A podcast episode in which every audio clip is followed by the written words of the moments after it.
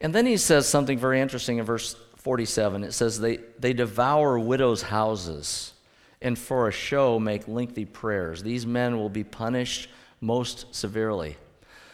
They devour widows' houses. What is he referring to? In one of the commentaries it says, in that day a Jewish teacher could not be paid for teaching. So what they could do is receive gifts from people. Apparently many scribes used flattery, manipulation to get big gifts from those who could least afford to give them, namely widows in that culture who were not, didn't have the means to take care of themselves. And so they were being abused by the religious leaders of Jesus' time. So that's the lead-in to the first part of this chapter and the story, the account that Jesus gives in the temple. Here he is, the temple of God, preaching in the temple. Um, he's, he's there. He's in his last days. He's going to continue there right up until the end. But look at verses one to four. Here's the account of the widow's offering. It says, as Jesus looked up, he saw the rich putting their gifts into the temple treasury. He also saw a poor widow put in two very small copper coins. Truly, I tell you, he said, this poor widow has put in more than all the others. All these people gave their gifts out of their wealth, but she, out of her poverty, put in all that she had to live on. So he's in the temple, and he just is watching. And there in the court of women, which was the outer court, it was the first court that you could enter into, would be these thirteen pots, these thirteen horn-shaped brass receptacles where people would come and give their gifts in the treasury there. Six of them were specifically labeled free will offerings. So if you just, out of your free will, wanted to support the temple, and those that served in the temple, you would just come and give your money into these receptacles that were labeled as such. And so Jesus is just watching these. And he contrasts those who are wealthy with this poor widow. Probably what he was referring to is, as he was watching the wealthy give, there might have been a little show put on. We've seen this already uh, with the way that they prayed, just the way that they acted. Maybe there was something going on that kind of struck Jesus differently. And so he said, hmm, kind of recorded that in his mind. Then he saw this poor widow come. She puts in two of these small copper coins. These coins were known as lepta. That was the name of these coins. They were the smallest coin in use. They were Jewish coins. They were worth about one percent of a denarius. Last week we talked about the denarius. Remember, Emperor Tiberius, give unto Caesar what is Caesar and to God what is God. That was a denarius that was being used. It was about a day's wage. That's what it was used. This lepta was worth about one percent of a day's wage. Or, scholars have kind of tried to figure out what it would be in our terms, about one-eighth or one-tenth of a penny. Does that give you a little sense of what these coins were? They were, in fact, the word lepta literally means a tiny thing. Isn't that apropos for what was going on? And there were two of them that this widow gave and put in the receptacle. Now, in their time, worshipers were not allowed to give less than that, less than two lepta. There was kind of a that was kind of the, you know, bare minimum of what you were to give that would have been socially acceptable. But we get a picture of Jesus knows what's going on. This was more than a minimal offering for this lady. This was a huge part of what she had, a huge part. And so Jesus points that out. And what's interesting, she didn't know Jesus was watching her, but she knew God was. So she didn't know that Jesus was going to take this story and use it as an example, but she was coming there honoring God and doing what she knew was right, and she wanted, she gave it from her heart. So Jesus concludes in verses three to four. He uses it as a teaching time. This poor widow has put in more than all the others, not in quantity, but in God's eyes. She's given more than all of the others who have given. Her gift was different. It was given out of poverty, Jesus says, not out of wealth or surplus. Whole different frame of reference here for her. Jesus did not say this, by the way, to disparage those who were generous and who are large donors in any means. Those are important too. But what he was saying is he was encouraging those who had little to give in spite of the fact that they had little. And that's what Jesus was saying here. In your note taker, four points to consider. I just kind of put these out to think about. When it comes to giving, the posture of our heart makes all the difference. It's the spirit of the gift that determines the value rather than the amount of the gift.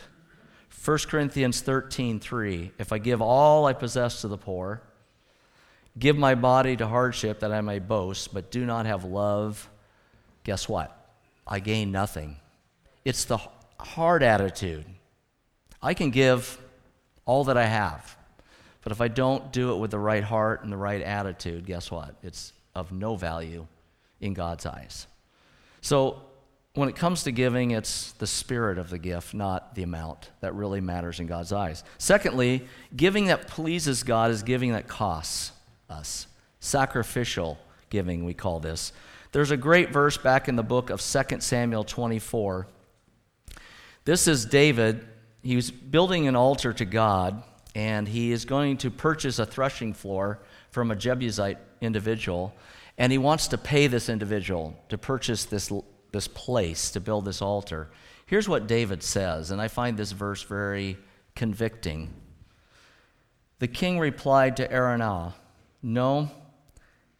Araunah, by the way, said, hey, you're the king. It's yours. You know, please don't pay. But here's David's response. No, I insist on paying you for it. I will not sacrifice the Lord my God burnt offerings that cost me nothing. Sacrificial, David says. It's going to cost me, and I don't feel right about just giving if it doesn't cost a little bit. There's a principle there, I think. God can do, number three, God can do great things with tiny offerings. That's what lepta meant, tiny thing. God can do great things with that. The Lord has converted those two coins into a perennial wealth of instruction and motivation for his church.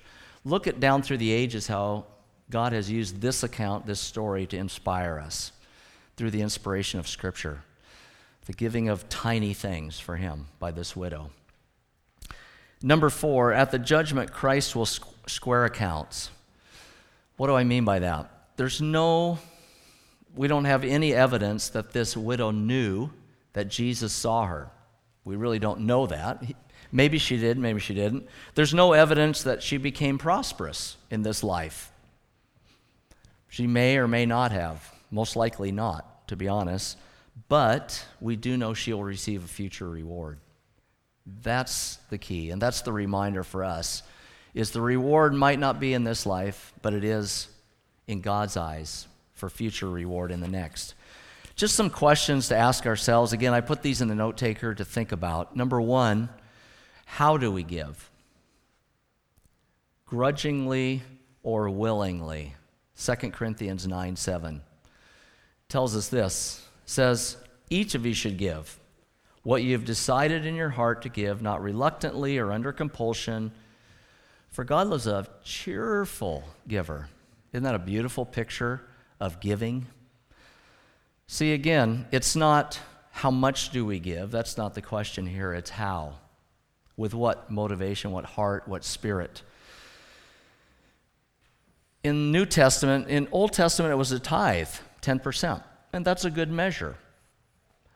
New Testament teaching on giving is about our heart and how to give. So it's not about, again, it's not about the amount, but how are we going about this and what is our heart behind it? Does our giving cost us anything? Something to think about. What is our attitude when we're not being watched? And I put that with a little bit of being facetious because in reality we are.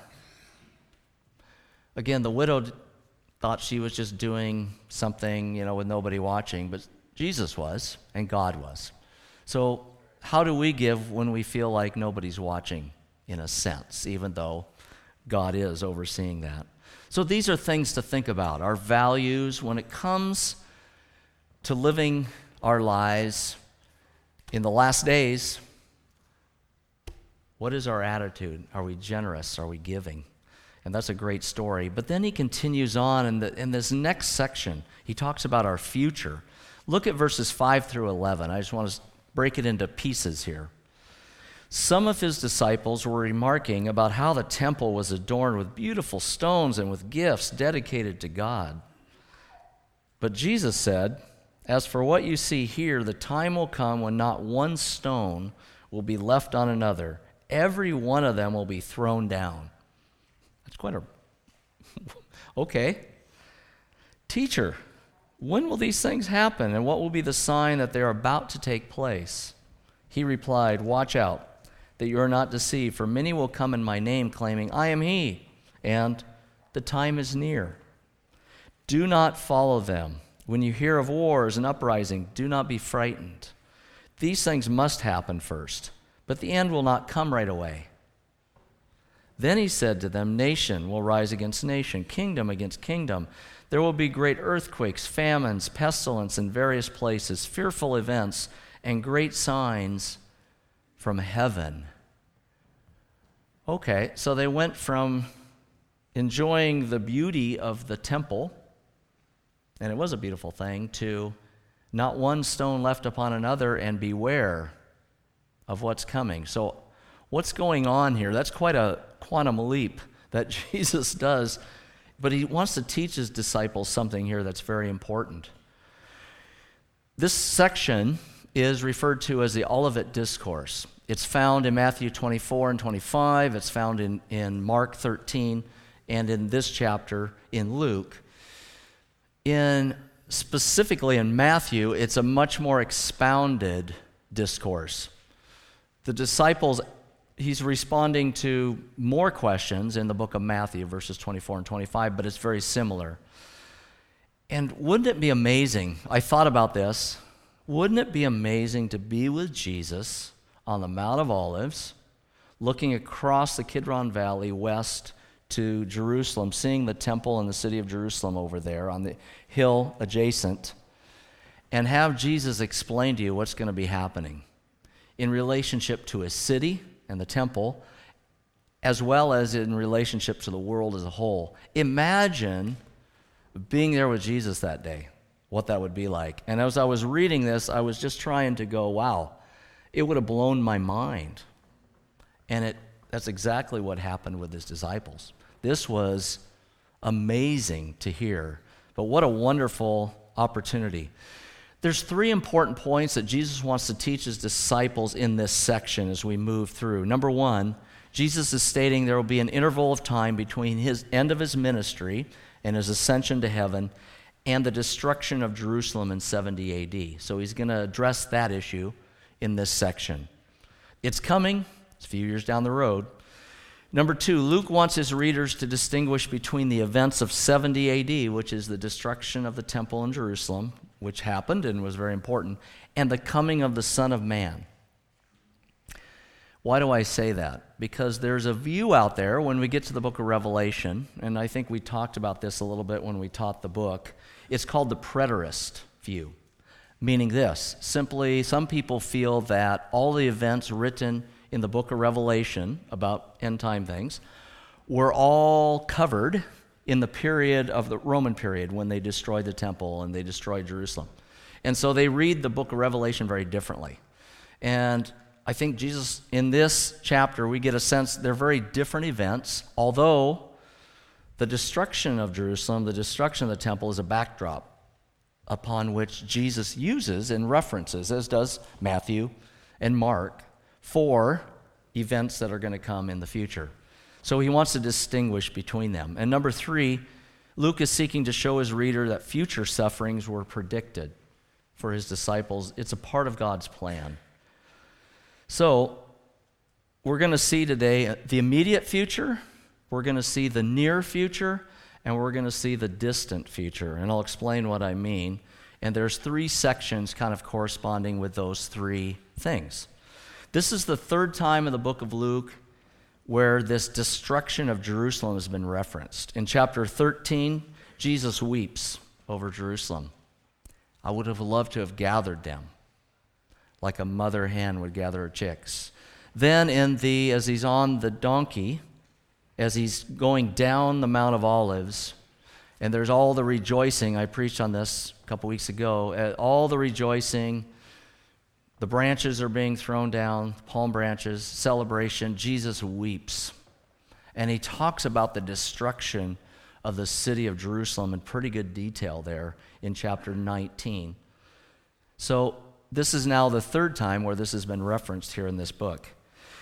When we speak of the temple, it's important to understand what we're talking about and the temple that would have been there in Jesus' day. It started with Solomon, as we know in the Old Testament, where God said, David, I will not allow you to build the temple, but your son will.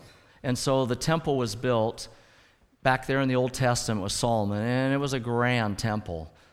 But in five eighty-seven B C, the Babylonians came and destroyed it. Wiped it out, and the Israelites were carried off into captivity. Then the Israelites were allowed to return, and Zerubbabel, there's a great name. If you're looking for a name to, you know, give to one of your children, grandkids, whatever, there it is.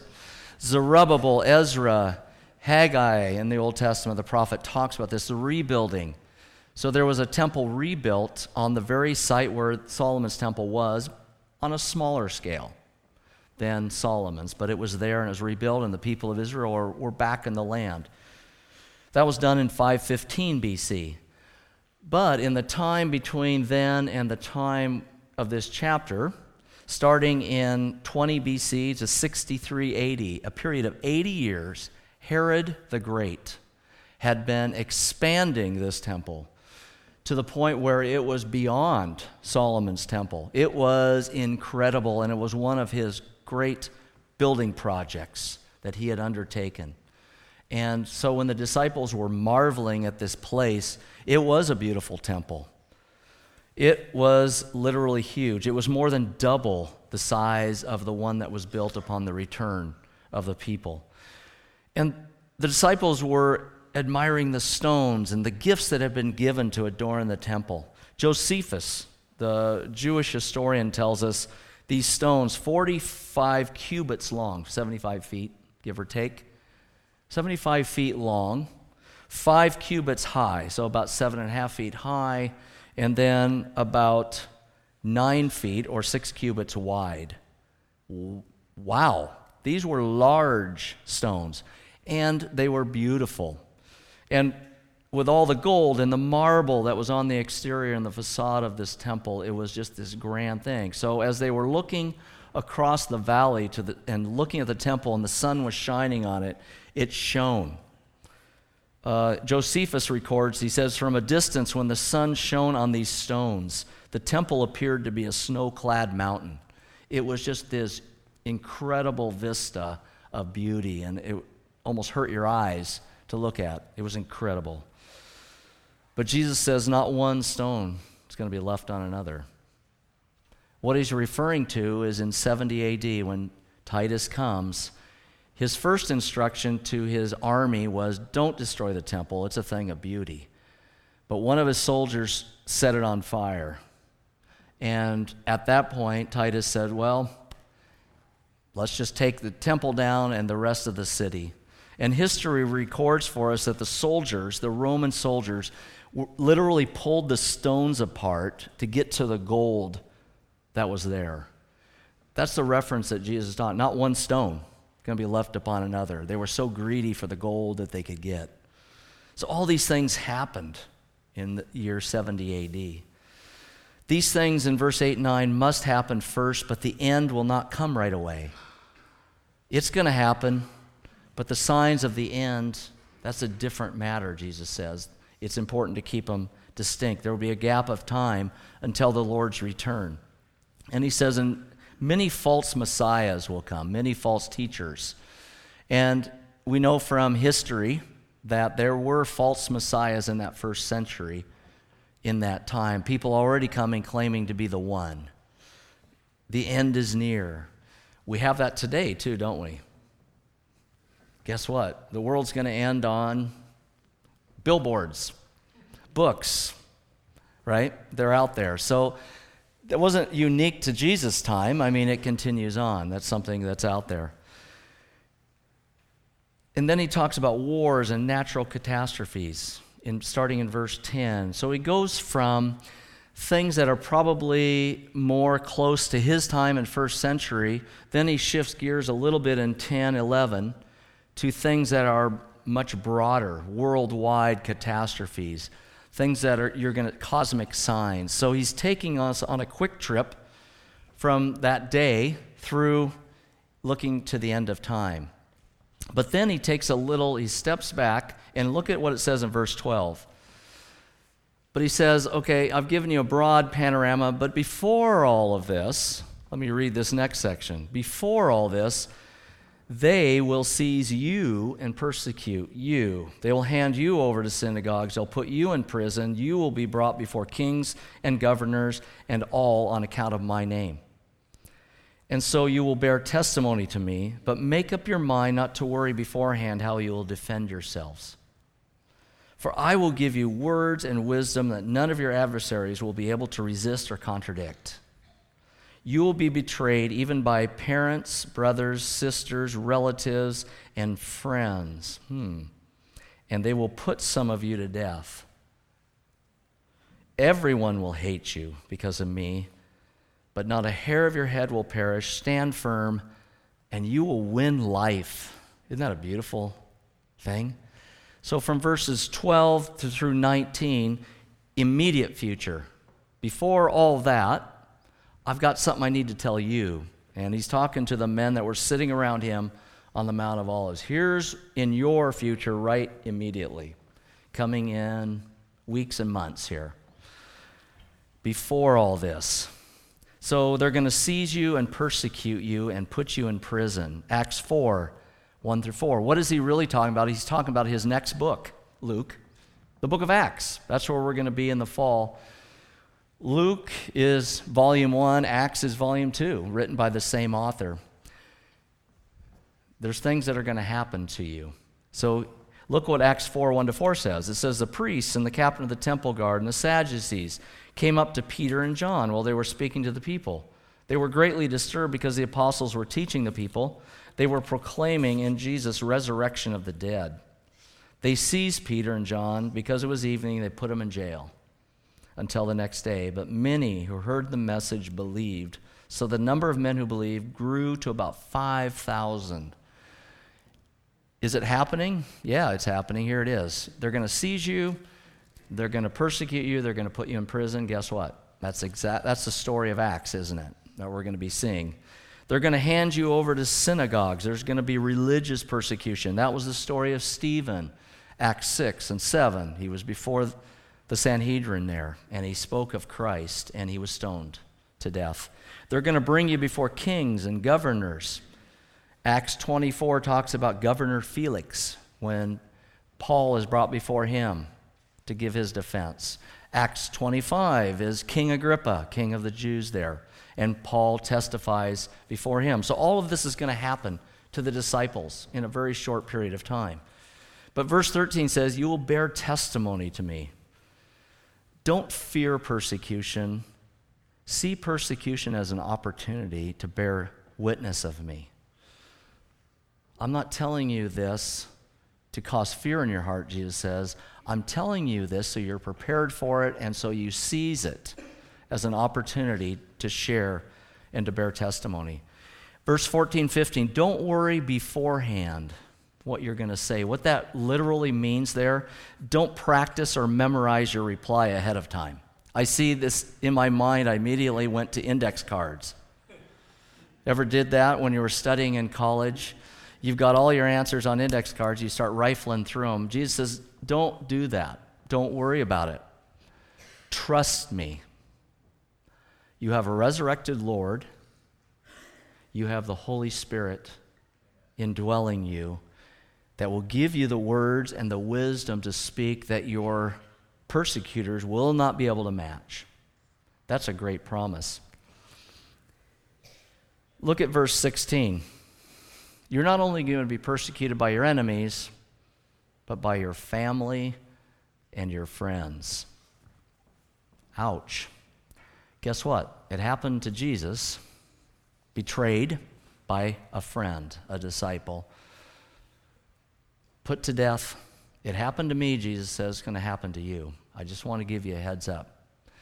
Jesus even spoke about when the gospel and the kingdom came into his power, it's going to divide families.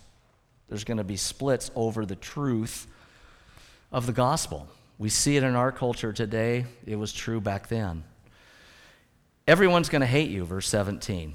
This is hyperbole. Not everyone, but it's going to feel that way. It's going to seem that way. Not a hair on your head will be harmed. What is that referring to? Back in Luke twelve, verses four to seven, this is what Jesus had told his disciples. He says, I tell you, my friends, do not be afraid of those who kill the body, and after that can do no more. But I will show you what you should fear. Fear him who, after your body has been killed, has authority to throw you into hell. Whoa. God. Don't fear man. All they can do is take your life, okay? God is the one who ultimately will determine your eternal destiny. That's an important thing to think about and take seriously. Are not five sparrows sold for two pennies, yet not one of them is forgotten by God? Indeed, the very hairs of your head are all numbered. Don't be afraid. You're worth more than many sparrows. This idea that God is aware, uh, even the amount of hair that we have on our head, but I think there's a, it's it's speaking to, it's kind of a metaphor that none of you will suffer eternal spiritual harm, singed in the fire, so to speak. And that's what he's referring to. Stand firm, win life. I love that. Stand strong in your faith, and you will, and what that means, that term, win life, you will gain your souls. Does that sound familiar? He who loses his life for my sake will gain it. You'll gain your soul. There's eternal benefits here of standing firm in your faith. So those are the immediate future. He's speaking to his disciples. This is going to happen first, but then in verse twenty, he's going to switch gears a little bit. And he's going to refer to the day when the Roman army shows up at the doors of Jerusalem in seventy A D. Here's what it says. When you see Jerusalem being surrounded by armies, you will know that it is its desolation is near. Let those who are in Judea flee to the mountains. Let those in the city get out. Let those in the country not enter the city. For this is the time of punishment and fulfillment of all that has been written. How dreadful it will be in those days for pregnant women and nursing mothers.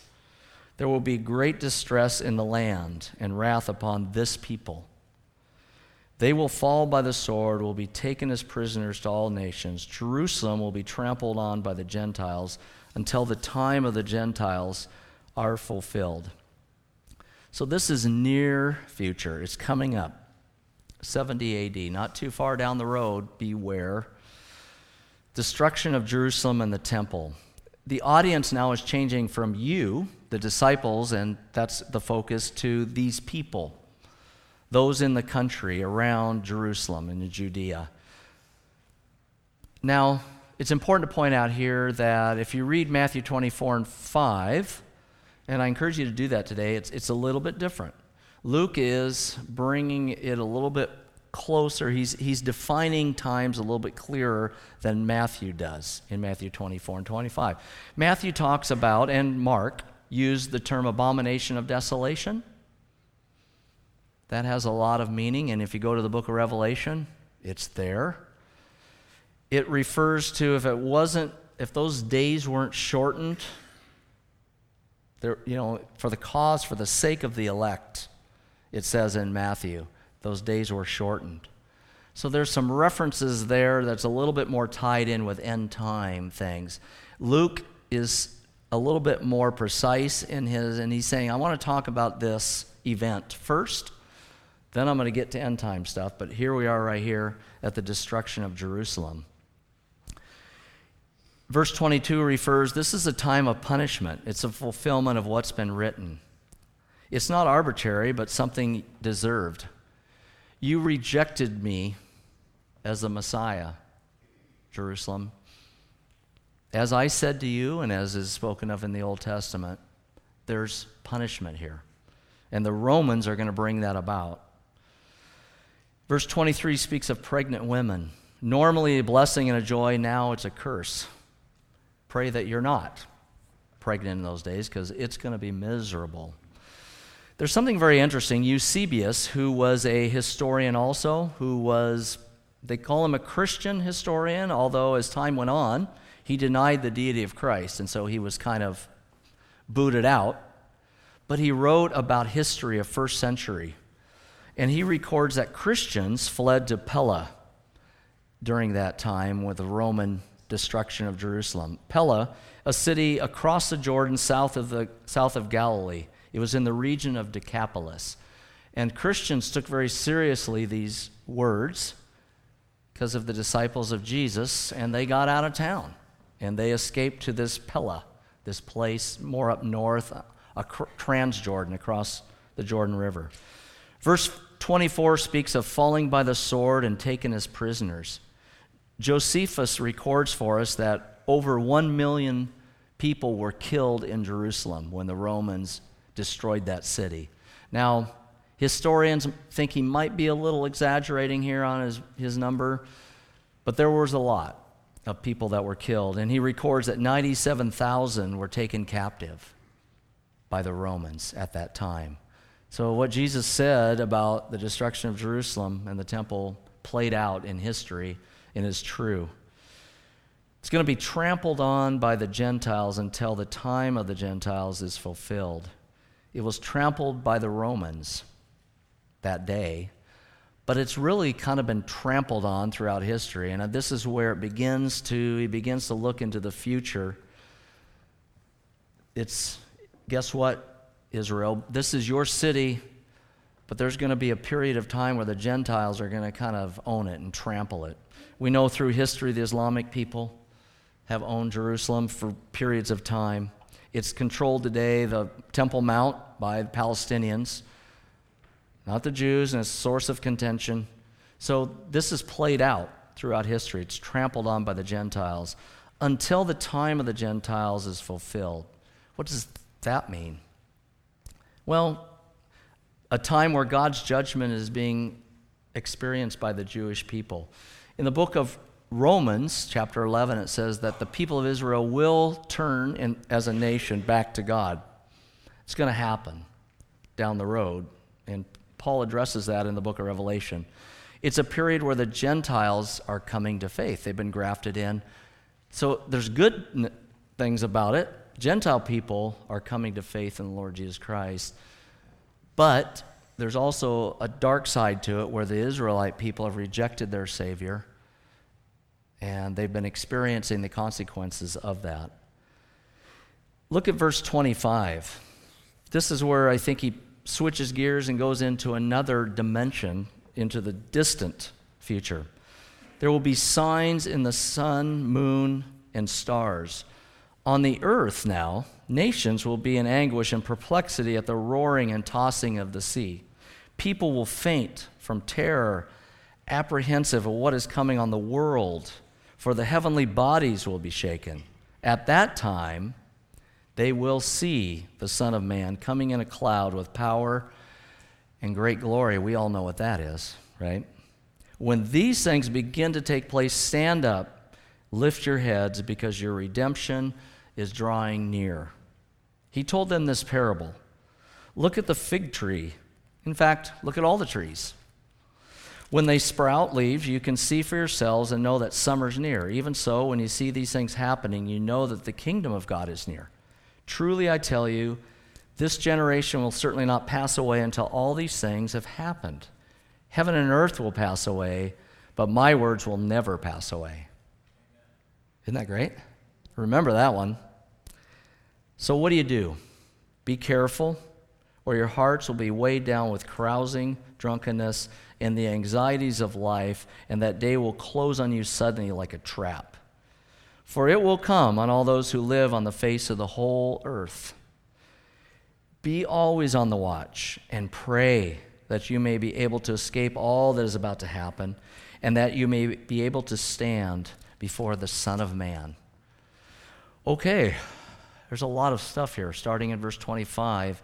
It goes from historical things that are going on in Jerusalem to cosmic things that are affecting the whole world, and the whole world is taking notice. And so there's kind of an emphasis and a shift oh, to cosmic apocalyptic type things.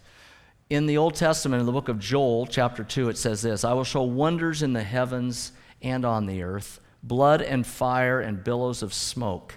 The sun will be turned into darkness and the moon to blood before the coming of the great and dreadful day of the Lord." Cosmic signs in the heavens that will be noticed by all. Know that things are coming to a close. These things are happening, again, to the entire world, not just Israel, not just Jerusalem and the people in that area, but it's it's worldwide.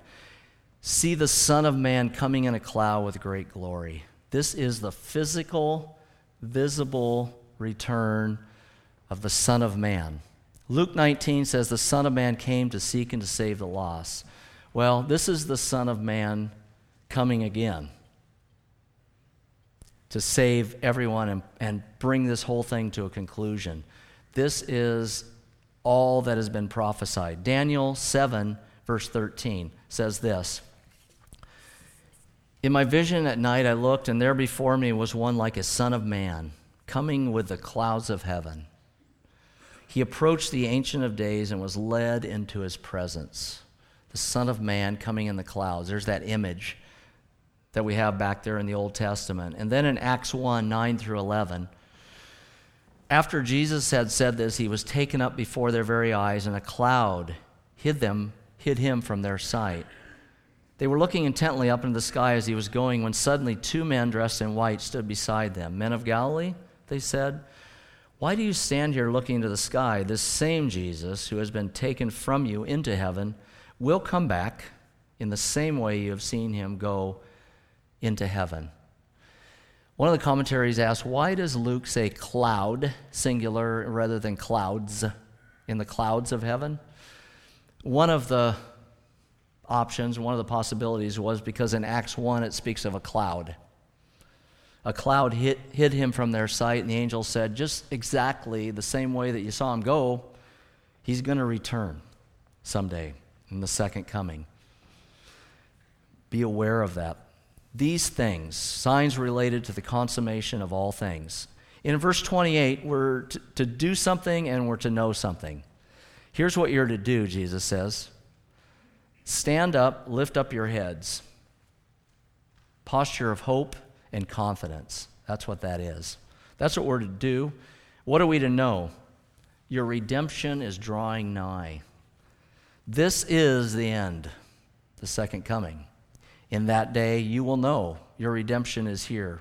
This is the full implication of everything that Christ accomplished at the cross. It's coming full term. There's going to be bodily resurrection of those who have died. There's going to be the reigning of Jesus Christ on earth. This is it. Your redemption is drawing nigh. Then he uses the analogy of the fig tree and trees. He didn't curse the fig tree here, which he had done earlier. He's going to use the poor fig tree as a, an analogy, so he's going to spare it. But he says, with the fig tree and all the trees, when they start to bloom, you know that summer's near. When you see these signs that I've been talking about, just know that the event is near. So that's the analogy of the fig tree that he uses. And he says, this generation will not pass away, verse thirty-two. Lots of things written. What does he mean, this generation? Well, clearly he doesn't mean the generation of the disciples, because when we talk about the second coming of Christ, it's still future, so it wasn't their generation that saw it. That word generation can mean people, so there's thoughts out there. Maybe he's referring to the people of Israel or the Gentiles as people. They will not pass away until you see all this come true. Or mankind. Um, I don't think that's a very good explanation. In my view, and the one that I go with, is a reference to those who are alive when they start to see the signs of the end times, the second coming. That generation will be there when he returns. It's short. It's right around the corner. It's within a very short period of time. That generation will see all of it come to pass. So this generation will not pass away, and there's one other thing that's not going to pass away, Jesus said in verse thirty-three, my words. Heaven and earth are going to pass away.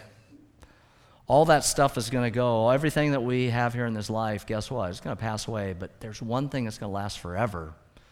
Those are my words. Pay attention to what I'm telling you. And if there's anything we can hold on to today, there's a lot of stuff that's passing away. But God's word is going to remain faithful. He's saying, my word is true, it's permanent, and it's certain. Bank on it. Then, time is short. He's going to give us two warnings in verses thirty-four and thirty-six, and both of them have to do with being ready. Be ready for the second coming. Be ready for his return. Be ready for the day when you pass from this world into his presence. Maybe his coming is down the road, but we might be there before that. So be ready, okay? And verses thirty-four and thirty-six give us two examples. Look at what he says here in these verses. Be careful, or your hearts will be weighed down with carousing, drunkenness, anxieties of life, and that day will close on you suddenly like a trap. For it will come on all who live on the face of the whole earth. He starts with a kind of a negative. Negative, watch yourself. The idea of watch yourselves. And he talks about don't get burdened down or distracted with things of this life or sin. And he speaks of carousing and drunkenness and the things that you can easily get involved in and the worries of this life and get focused on them. That word, by the way, carousing, is literally means a hangover from a night of intoxication. Pretty applicable maybe to today's culture a little bit, this idea of pay attention. Don't get caught up in that negatively. Watch yourselves. But then verse thirty-six, be on the watch. And here's what you're to be about. Be always on the watch. Pray that you may be able, able to escape all that's about to happen and that you may be able to stand before the Son of Man. Be spiritually alert and pray. Pray without ceasing. We talked about this yesterday at our prayer gathering. Man, it's just a spirit of prayer, and every time you meet, pray. Be spiritually alert to what's going on in this world so that you will be able to stand before the Son of Man. Second Corinthians one says, God is the one who makes us stand firm in Christ. So it's not me going, oh, okay, I'm going to stand firm in Christ. I'm going to do my best. God does that in me because I'm in Christ. It's the Spirit that he's given me that helps me know with certainty that I'm his. And so I stand confidently before him on the basis of what he's done, not on anything that I bring before him. And then James five eight, this idea of standing before the Son of Man. It says, you two be patient and stand firm because the Lord's coming is near. Time is short. The Lord is coming. It's near.